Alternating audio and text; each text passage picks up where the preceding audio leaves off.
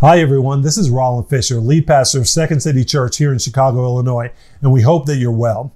Welcome to our online service. We hope you leave today encouraged, full of faith, and ready to take the kingdom of God wherever you might go. Today, what we're doing is we're actually finishing our True Contentment series with a message entitled True Contentment in a Faith That You Finally Own. And today is what is known on the church calendar as Pentecost Sunday. 50 days after the time that we honor the sacrificial death of Jesus Christ on the cross. As Jesus' death and resurrection provided humanity an opportunity to be reconciled with God, what happened at Pentecost provided the engine for that reconciliation to literally wrap itself around the globe. Last week we spoke about the international spread of Christianity through a living faith. Today, we're talking, going to talk about how that expansion takes place through a faith that you can own. So for that purpose, we're going to focus on this statement that true contentment comes when we finally own our faith. We're going to talk about this in three parts. We're going to talk first about a borrowed faith. We're going to talk secondly about a faith that you own. And then finally, we're going to talk about a savior to whom we actually belong. So we're going to do this by looking at the historic ministry of the Israeli prophet Elisha. We're going to move on a hundred years later to the words of another Israeli prophet named um, Isaiah. Then we're going to look at the charge that Jesus gave to the New Testament church. And then finally, we're going to look at some of the words that the apostle Paul wrote, all of which point to a faith that we can own. So let's pray. Father, we thank you so much for your word to us today. God, we thank you that you are the triune God, Father, Son, and Holy Spirit. God, we're praying that today you would help us by your word to embrace the fullness of who you are in Jesus' mighty name. Amen. All right. So if you have a Bible today, let's open to 2 Kings chapter 6. We're going to start in verse 1 talking about a borrowed faith. It says this, Now the sons of the prophets said to Elijah, See, the place where we dwell under your charge is too small for us. Let us go to the Jordan and each of us get there a log and let us make a place for us to dwell there. And he answered, Go. Then one of them said, Be pleased to go with your servants. So he, meaning Elijah, answered, I will go. So he went with them. And when they came to the Jordan, they cut down trees. But as one was felling a log, his axe head fell into the water. And he cried out, Alas, my master, it was borrowed. Then the man of God said, Where did it fall? When he showed him the place, he cut off a stick and threw it in there and made the iron float. And he said, Take it up. So he, meaning the son of the prophet, reached out his hand and took it. Now, this is one of those scriptures that will really have to depend on God's revelation and also the totality of scripture to get the meaning of. We're going to start with understanding that the sons of the prophets were the company of gifted ministers who were learning to minister in their prophetic giftings, offices, and callings together. They were being trained by a seasoned prophet named Elisha who himself had been mentored by another Israeli prophet named Elijah, so that Elisha might be able to walk in the anointing of Elijah's ministry. They ministered about 800 plus years prior to the arrival of Jesus Christ. Now, from this, we can immediately know that we also should have people with whom we are growing in the gifts, ministry, and call of God on our lives. The question needs to be asked and answered by you, who are those people for you? Now, as the sons of the prophets were being trained together, they were concerned about expansion. And it's natural to want to grow and expand in your personal life, in your career, in your faith, and in your relationships. Obviously, the most important relationship being that of your relationship with God. And to be sure, ungodly discontent is always talking about what you don't have rather than thanking God for what you actually do have. Or in relationships, it's always thinking about what people haven't done for you rather than being grateful for what they have. There is, however, also a place of godly desire for growth, when your ambition is aligned with the heart of God and leads to the expansion of Christ's kingdom. This is a heart that says there is more to be done for the glory of God and whatever way that I can be a part, I want to be. Now, sometimes this desire is actually being stirred by God himself who's trying to expand us and bring us into something new. Like the meeting place of the prophets, though, the things to which you've been giving yourself may actually, at this point, be too small. And they most certainly are if they're not being utilized as vehicles to serve God's objectives of eternal value. An Explore God article shed light on the nature of our desires. It said that some religions, such as Hinduism and Buddhism, suggest that desire is the explanation for all human suffering. But Christians believe the problem is found not in desire itself, but in the human heart. Our hearts seek the fulfillment of our desires in all the wrong places. Puritan pastor Jeremiah Burroughs put it this way, that the reason why you have not got contentment in the things of the world is not because you have not got enough of them, but because they are not things proportionable to that immortal soul of yours that is capable of God himself. And this is the focus of our day that God himself, by the Holy Spirit, comes to make a home in you and come on you in power so that you can be a witness. Now, again, the place where the sons of the prophet were meeting was too small. And God foreshadowed the expansion of his kingdom 700 years prior to the arrival of Christ. The Israeli prophet Isaiah spoke about, by the Holy Spirit about Jesus the Messiah in Isaiah chapter 49. In verse 6, it actually says that it is too light a thing. There's Isaiah speaking on behalf of God. It is too light a thing that you should be my servant to raise up the tribes of Jacob and to bring back the preserved of Israel. I will make you as a light for the nations that, that my salvation may reach to the end of the earth. So God was talking about his kingdom expanding beyond the people of Israel to the Gentiles, to the rest of the people of the earth through his gospel. And when Jesus spoke about this expansion, he said that he intended the spread of the gospel to take place by the baptism and power of the Holy Spirit. Now, if you're unfamiliar with these terms, they're biblical terms, and we see them actually referenced by Jesus himself when he was speaking in the early history of the church. The historian Luke, who also penned the Gospel of Luke, records it this way. In Acts chapter 1, he said, In the first book, O Theophilus, and that first book was referring to the Gospel of Luke that he had also penned. He said, I have dealt with all that Jesus began to do and teach until the day when he was taken up, after he had given commands through the Holy Spirit to the apostles whom he had chosen. He, meaning Jesus, presented himself alive to them after his suffering by many proofs, appearing to them during 40 days and speaking about the kingdom of God.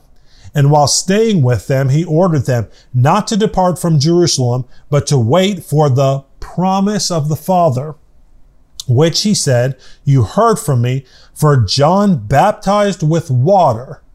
It's a baptism of repentance that many of you, when you came to Christ, you were baptized in water. This is what Jesus is referring to you. He says, For John baptized with water, but you will be baptized, otherwise known as immersed, with the Holy Spirit not many days from now. So when they had come together, they asked him, Lord, will you at this time restore the kingdom to Israel?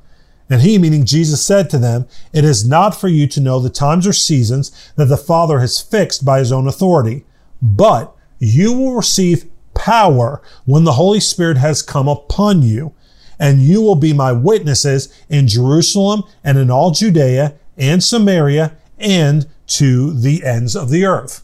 Now, when some of you hear this, you may balk at that statement from Jesus. Yet we should remember the words of Billy Graham during his 1973 outreach to apartheid late in South Africa when he said that Christianity is not a white man's religion. And don't ever let anybody tell you that it's white or black. Christ belongs to all people. He belongs to the whole world. And in the same way, the person and power of the Holy Spirit is a promised inheritance to all Christians who believe God's word. You need to know that. Amongst other things, the baptism in the Holy Spirit to which Jesus refers is vital because it provides the boldness that believers require as they humbly serve as witnesses to the truth claims of Christ's identity and work, even as portions of the world vehemently reject his benevolent exclusivity. Now, when considering this phenomena, it's good to ask this question. Do I have this loving boldness operating in my life to be a witness for Jesus? If not, it may mean that you need to be filled, whether for the first time or fresh, with the power of God's Holy Spirit. As the apostle Paul exhorted in Ephesians 5:18, he said, "Do not get drunk with wine, for that is debauchery, but be filled in an ongoing manner with the Spirit. So to even think about participation in such an activity, though, necessitates a discussion concerning borrowed faith versus an own faith. And a borrowed faith, like the axes that the sons of the prophets were using in the encounter with Elijah, can be useful at the beginning. It can come from family, friends, or the community in which you live. However, if you simply rely on someone else's faith in Jesus, then that which you are using, when tested, can be lost. How often have you seen people go out into the world challenged by the alternative ideas and lifestyles to which they were previously unexposed, end up losing the borrowed faith on which they were standing? It happens more often than we'd like, and it's because people do not do what is necessary to take ownership of their faith. Now, when the work of the, on the expansion of the meeting place of the sons of, of the prophets was to begin, Elijah was invited to oversee the work. And no one needs to be a lone ranger in pursuit of the truths of God. You have God-given teachers and authority for a reason. Yet you still need to ask the question, how do I know if I merely have a borrowed faith? Well, you know that you have a borrowed faith if you're just repeating the things that you've heard all your life without having ever really searched out God in the scripture to allow the Bible to speak for itself. This can present obstacles to growth, both for you as an individual and for the church. Now, when considering Pentecost specifically, we need to ask, has the church lost an axe head that was sharp and meant to cut through the firmly rooted trunks of disbelief in our culture by the power of God? My testimony of coming to Jesus suggests the great benefit of this sharp axe. Prior to being a Christian, uh, I, I didn't grow up in the church, and I think that at best I would have been considered a skeptic and at worst a mocker actually of the faith. But when I was encountered with the power of God, what happened was I was opened in my heart and my mind to the truths of God found in God's word. And as the gospel was preached to me following that power encounter, I was able to establish myself in the truth of God's word and I'm living in that word today. It was something that reflected what uh, theologian and old pastor A.W. Tozer actually said about the operation of the Holy Spirit in the church world today. He said that if the Holy Spirit was withdrawn from the church today, 95% of what we do would go on and no one would know the difference. Why? Because we're just programmatic all the time. We don't actually depend on the person and the power of the Holy Spirit. We just do things by methodology. He went on to say that if the Holy Spirit had been withdrawn from the New Testament church, 95% of what they did would stop and everybody would know the difference. Now, what an indictment that is, but all we see in scripture is that Christ's goal for every believer is to become intimately acquainted with the third member of the Trinity, God the Holy Spirit. And when we are, this empowers us to own our own faith. Now, you will find true contentment when you take ownership in your faith. Yeah, we have to ask the question, how do I work with God to take ownership in my faith? Well, we find clues in the celebration of Pentecost. And the very day of Pentecost commemorates the expansion of God's kingdom to the nations. And this is God's purpose to bring salvation to the world that he loves.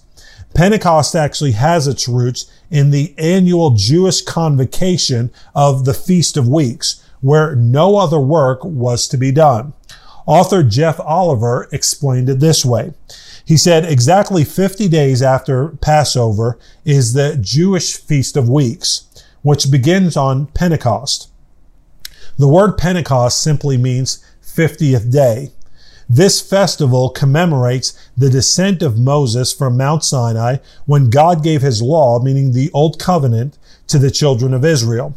This event occurred 50 days after Israel's exodus from Egypt. The Feast of Weeks was also a celebration of the grain harvest and offering of first fruits to God. It was a season of great jubilation and celebration. Likewise, exactly 50 days after Christ delivered God's people from both bondage and death on the cross, you guessed it, the Holy Spirit descended from heaven and ushered in a new covenant and a new season of harvest and joy began, which is known as the church age. Now, what we must know is that before God expands us, he usually slows us down in some way to reflect and pray. This is what happened with the disciples prior to Pentecost, and this is what has happened to us as a result of the pandemic. In Acts chapter 1 verse 12, it said that they returned to Jerusalem after the ascension of Jesus from the Mount of Olivet, which is near Jerusalem, a Sabbath day journey away. And when they had entered, they went up to the upper room. So they were in a house and they went to the upper room where they were staying. Peter and John and James and Andrew, Philip and Thomas, Bartholomew and Matthew, James the son of Alphaeus, and Simon the Zealot, and Judas the son of James. These were the 11 remaining apostles of Jesus after Judas has committed suicide after his betrayal of Jesus. It says all of these were, uh, with one accord, were devoting themselves to prayer together with the women and Mary, the mother of Jesus and his brothers. In those days, Peter stood up among the brothers. The company of persons was in all about 120 and he addressed them. Now, this was a time of prayer, preparation, and reorganization for God's kingdom expansion to come. And even in this shutdown, we see this to be true as going virtual has not caused us to go backwards, but has actually expanded the reach of the global church of Jesus Christ. We encourage you to study actually the book of Acts, an early account of the history of the church. And there you will see that the gifts of God were released to the followers of Jesus when they were filled with the Holy Spirit. Throughout the scripture, we find that this is an important point that sound theology was meant to lead to an experience of the realities of Christ. God never meant doctrine to be an end in and of itself. And this is what we see reflected in Acts chapter 2 when they finally get to the day of Pentecost, starting in verse 1. It said, When the day of Pentecost arrived, they were all together in one place. And suddenly there came from heaven a sound like a mighty rushing wind, and it filled the entire house. A house where they were sitting, just like you and I are in a house today, and divided tongues as a fire appeared to them and rested on each one of them, the 120. And they were all filled with the Holy Spirit and began to speak in other tongues as the Spirit gave them utterance. Now there were dwelling in Jerusalem Jews, devout men from every nation under heaven. And at this sound, the multitude came together and they were bewildered because each one was hearing them speak in his own language. And they were amazed and astonished, saying, Are not all these who are speaking Galileans? And how is it that we hear each of us in his own native language? Parthians and Medes and Elamites and residents of Mesopotamia, Judea and Cappadocia, Pontus and Asia, Phrygia and Pamphylia, Egypt and parts of Libya belonging to Cyrene and visitors from Rome, both Jews and proselytes, Cretans and Arabians. We hear them telling in our own tongues the mighty works of God. And all were amazed and perplexed, saying to one another, what does this mean? So we see that the power of the Holy Spirit came on them. They were baptized, immersed in the power of God's Holy Spirit. The result was signs and wonders walking, working through them so that they were able to declare in the nation's own languages the wonders of God so that they were opened up to hearing the truths of God and wondering, what does this mean? So just like my story, they by the power encountered the power of God and then were now opened up to receiving the gospel of God. And Peter took advantage of that by preaching the word. And it culminated with the apostle Peter not only preaching the word, but God birthing the New Testament church. In verse 36 of chapter 2, it went on to say that Peter was preaching and said, Let all the house of Israel therefore know for certain that God has made him both Lord and Christ, this Jesus whom you crucified. Now, when they heard this, they were cut to the heart and said to Peter and the rest of the apostles, brothers, what shall we do? And Peter said to them, repent and be baptized, every one of you, in the name of Jesus Christ for the forgiveness of your sins, and you too will receive the gift of the Holy Spirit. For the promise is for you and your children and for all who are far off, everyone whom the Lord our God calls to himself. And with many other words, he bore witness and continued to exhort them saying, save yourselves from this crooked generation. So we see that the result was that the people's hearts were open. They were cut to the heart. They received the gospel and about 3,000 were added to their number that day. So we must ask this question. What are we to do? If this is the gospel account, this is the our early history of the church, and this is God's prescription for what Jesus himself said he's looking for. What are we to do if we are unexposed or have lost these truths? What if, better yet, what are we to do if we've had bad experiences with caricatures of what God actually intended? Well, what we're to remember is that God's solution for abuse is not disuse, but proper use. And if you've had questions about God, you can go to someone who is actually walking with God and knows his word to help you find answers. We'd love to do that for you. You don't want to make your first option, though, to go to an antagonist of God the Holy Spirit to get your answers about how to actually walk with Him. This would be like if I heard something deriding about you on social media and instead of talking to your close family and friends to find out who you really are, I instead speak only to the person who's trolling you online. And even worse, I never speak to you. I would at best walk away with a negatively tinged perspective of who you are and more than likely choose to have nothing to do with you. Why? Because quite frankly, that's easier. And that's what people do with interaction or the person of the Holy Spirit all the time. Has anyone ever done that before themselves? How often are we guilty of treating the Holy Spirit, even one another that way? What you can do though, what God's solution though is, is you can learn from those who are faithful to the Word of God and can help you develop your own faith in God's miracle power. The key is that when the sons of the prophets lost the axe head and needed a miracle, they went to Elijah who had a history with miracles. That makes sense, doesn't it? You go to the person who's had a history with the very thing you're trying to learn to walk in. They did not go to someone who was opposed to miracles to see if a miracle could be done. Think about that. It would be like wanting to start a new business for yourself during the pandemic, but only speaking to someone who has solely worked a nine to five job all of their lives. There's a beauty in how they may have been, um, they've made a living and their faithfulness is to be commended. Yet you may not gather the entrepreneurial know-how from one who is committed to and only feels comfortable with that construct.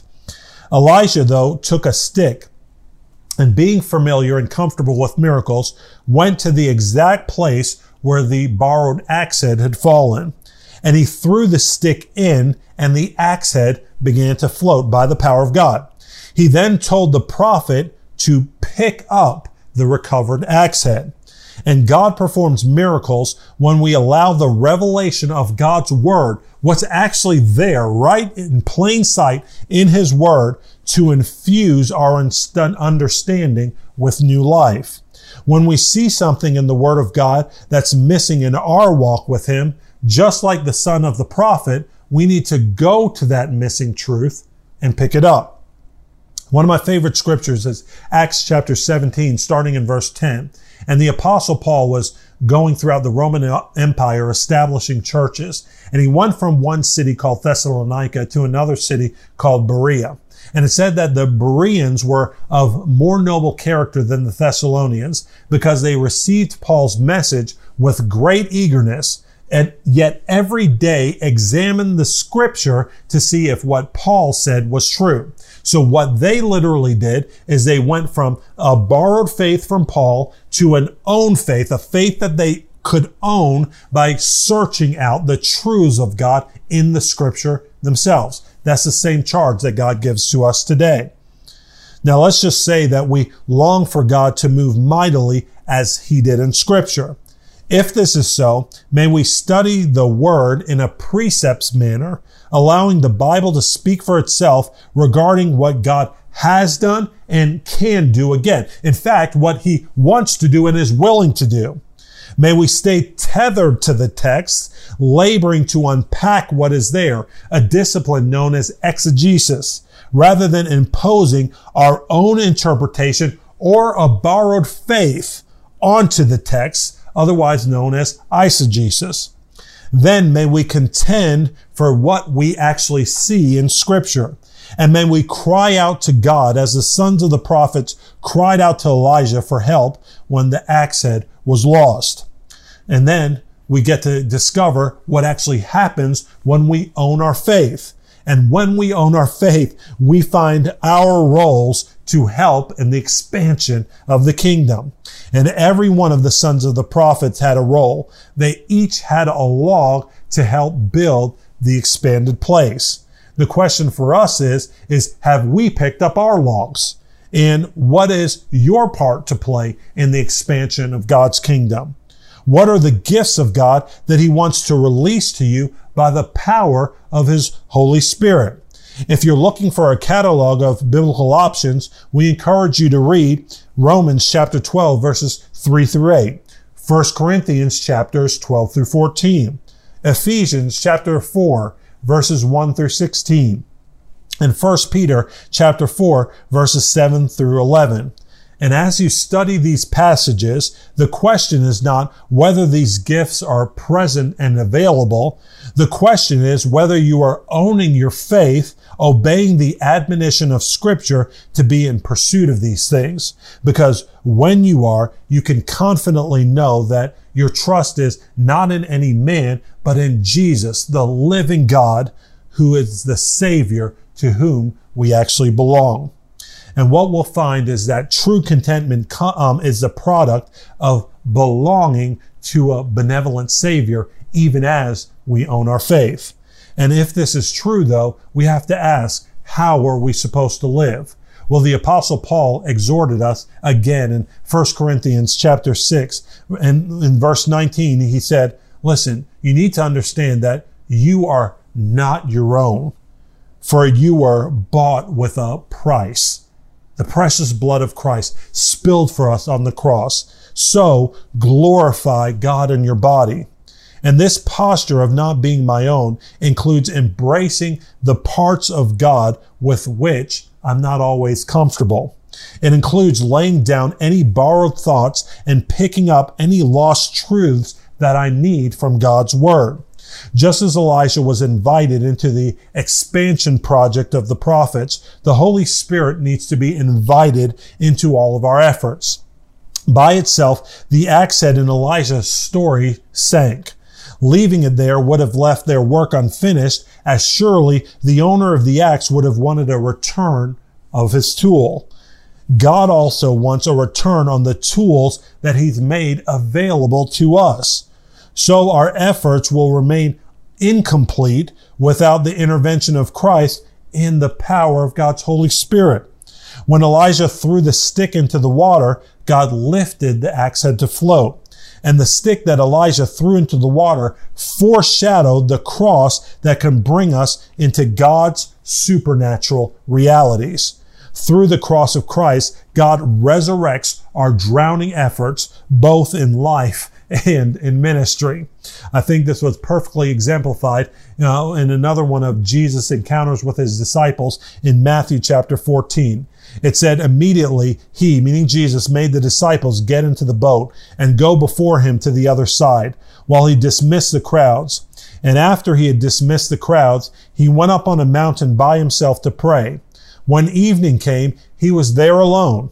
But the boat by this time was a long way from the land, beaten by the waves, for the wind was against them. And in the fourth watch of the night, he came to them, walking on the sea. But when the disciples saw him walking on the sea, they were terrified and said, It is a ghost. And they cried out in fear. But immediately Jesus spoke to them, saying, Take heart, it is I.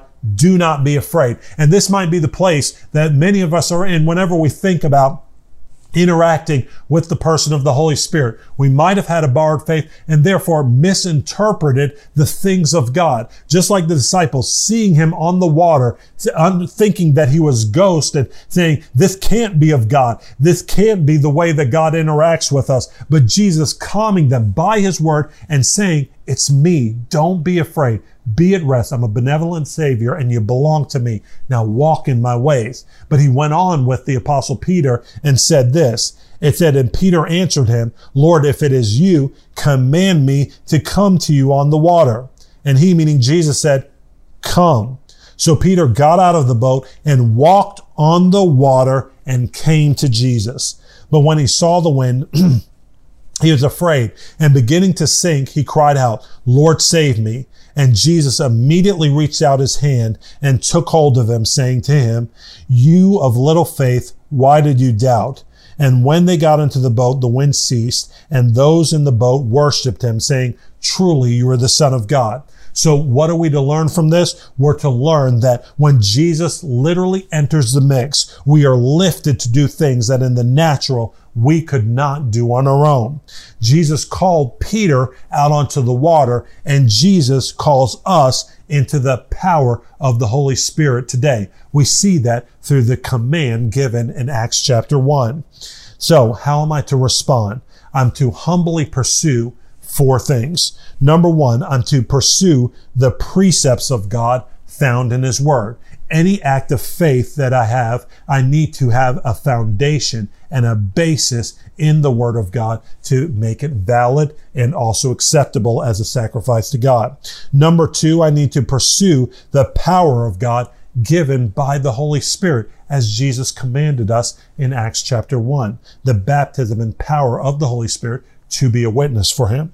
Number three, I need to pursue the people of God with whom I need to build. And then number four, I need to pursue the purpose of God, which governs my pursuits. And each of these pursuits helps us to answer these four life altering fundamental questions. Number one, have you received Jesus as of the Jesus of the Bible as Lord? If you haven't, today is your day to come into saving faith in the living God. Number two, are you as a Christian continually being filled with the Holy Spirit so that you can be a powerful witness for Jesus? That's his command. And again, it was the exhortation given by the apostle Paul. Number three, are you committed to a church, a company of believers with whom you're growing? And then number four, are you engaged in God's good work to see his gospel go to the nations? This is his ambition 2000 years ago. It's his ambition today and until he makes his ultimate return. So we see that Jesus paid for our sins on the cross so that through repentance and faith, we could be forgiven of our wrongdoing. And when you come to God, not on your own merit, merit, but by the merit of Christ, you now have access to God's supernatural power. The Holy Spirit is a gift not just for the special, not just for the few, but he is the gift to all who would believe. So let's own our faith today and come into true contentment by the grace of Calvary and by the power of Pentecost. Now, for some of you who hear this message today, you may already be a Christian and say, you know what? I've lived with Jesus for many years now. I'm a born again believer, but you know what? I've never really felt that I've had power to be a witness for Jesus. But today I want to receive that. Well, the good news is, is that just as the 120 were in a home in the upper room, so you and I can meet with the living God today, not because we're in a religious sanctuary, not because we're in a church building, but because God hears us when we cry out to Him according to His word to receive His promises. So if you'd like to receive the baptism of the Holy Spirit or even a fresh filling in the Holy of the Holy Spirit today, would you pray this along with me? Father God, I admit to you that you are good in all seasons of my life. And I thank you for making me a new creation by the Holy Spirit who lives and dwells in me. But I'm asking you today that you would come upon me also in power and fill me with the power of your Holy Spirit so that I could be a witness for you, not only in my family and in my friendship group, but also in my workplace and to the ends of the earth. God, help me to be a useful tool in your hand unto your glory by the power of your Holy Spirit, according to your command. In Jesus' name, amen. And some of you might say to yourself, you know what? I have not yet been a Christian, but today I realize that I need the power of God's word and his Holy Spirit to break free from my destructive patterns of sin and rebellion against God that are really literally destroying my own life. And I want to come to Christ for that forgiveness today at the cross. If that's you, would you pray this prayer with me? Almighty God, I admit to you today that I've been far from you and I've been like the walking dead, dead in my transgressions and sins before you. And I know that I've by my own choices been destroying my own life and I've uh, deserved death and hell because of my rebellion against you. But I acknowledge today that Jesus lived the perfect life that I should have lived and on the cross died the death that I should have died. And three days later, because he was innocent, rose from the dead so I could have forgiveness and new life in him. I'm asking you to forgive me today and come and make me a new creation by the power of the Holy Spirit. Help me to love you and walk with you in that resurrection power as I serve Jesus as Lord from this day forward. Amen. Now, here's the good news. If you prayed that prayer sincerely, God says that you are a new creation. And we want to give you both resources and helps in how to take those next steps in your new life in Christ. So would you go with me to secondcitychurch.com slash new life? There you could get connected with us and give us your information so that we could show you how to make this prayer that you just prayed a reality of an own faith in the living God. Let's go out into our weeks this week filled with the power of God's word and his precious Holy Spirit that empowers us to be a witness of his life, his death, and his resurrection from the dead. In Jesus' name. God bless you. We'll see you at community group this week and we'll see you next Sunday at church. Please do bring a friend. Have a great week.